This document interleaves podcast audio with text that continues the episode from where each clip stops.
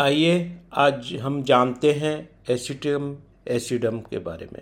इसका कॉन्स्टिट्यूशन क्या है, क्या होता है, यह कैसे दिखता है। यह पीले दुबले पतले एकहरे शरीर वाले व्यक्तियों को लिए व्यवहार किया होता है, जिसमें मांसपेशियां ढीली और थुलथुली होती है। चेहरा पीला मोम जैसा होता है। बच्चों का ये सुखंडी की बीमारी तथा अन्य क्षय करने वाली दूसरी बीमारियाँ। अब फिजिकल जनरल कैसा होगा उस जानते हैं।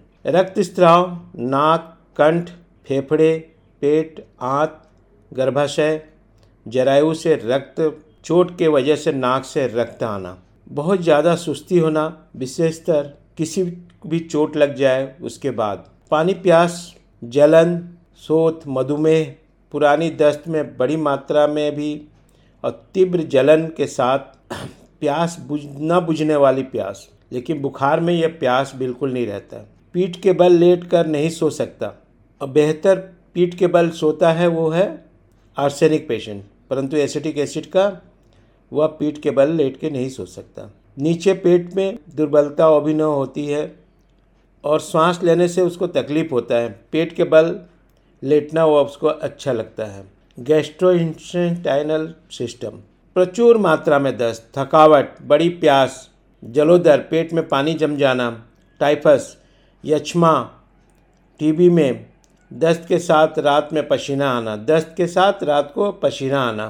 फीमेल रिप्रोडक्टिव सिस्टम, खट्टी डकारे और गर्भ अवस्था में उल्टियाँ, कलेजे में जलन, मुंह में पानी भर आना और दिन और रात बहुत ज़्यादा मात्रा में मुंह से लार टपकना। रेस्पिरेटरी सिस्टम, असली क्रूप श्वास प्रश्वासन में हिचकिचाहट की आवाज़, सांस अंदर खींचने के साथ खांसी आना, स्पॉन्जिया।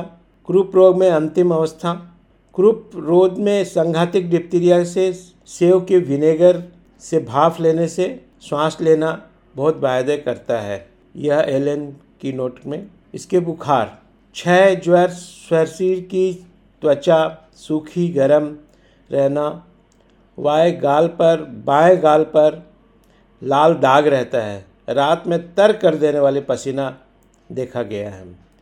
ज्वर में बिल्कुल प्यास नहीं रहता है। रिलेशन इसकी एमाइल नाइट्रम से किया जाता है। सीडेगर विनेबल एंटीबॉडीज इसके कार्बोलिक एसिड है। Thank you.